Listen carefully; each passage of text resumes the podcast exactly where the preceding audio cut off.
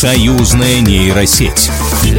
В нашем проекте нейросеть чат GPT генерирует будущее, как будет выглядеть союзное государство через десятки лет. Мы берем самые популярные запросы поисковых систем, касающихся России и Беларуси, и задаем эти вопросы искусственному разуму. После этого мы сравниваем ответ нейроинтеллекта с ответом настоящего эксперта. Итак, сегодня мы задали чату GPT вопрос. Какие города союзного государства в 2024 году являются самыми перспективными? И нейросеть ответила.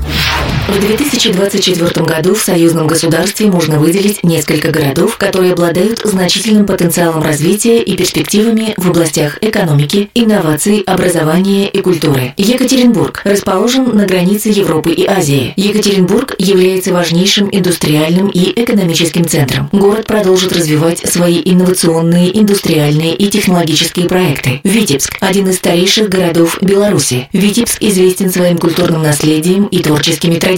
Город имеет потенциал в области туризма, образования, а также культурных и художественных индустрий. Краснодар продолжит активно развивать свою экономику, особенно в сферах сельского хозяйства, туризма и регионального развития. Гродно. Город имеет перспективы в различных областях, включая транспортные связи, туризм и торговлю.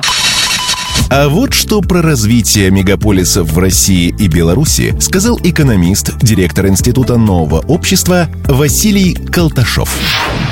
Минск Петербург, Москва остаются наиболее перспективными городами с точки зрения развития. Значение имеет то, что это экономические центры. В случае с Петербургом еще имеет значение то, что сюда направляется значительный поток э, грузов из э, Беларуси. Его можно тоже считать одним из участников интенсивного развития. Москва – это финансовый центр. Минск – место, где концентрируются прежде всего управленческие решения на части промышленности. Вообще же все промышленные центры и России, и Беларуси имеют потенциал в новых условиях развиваться, расти.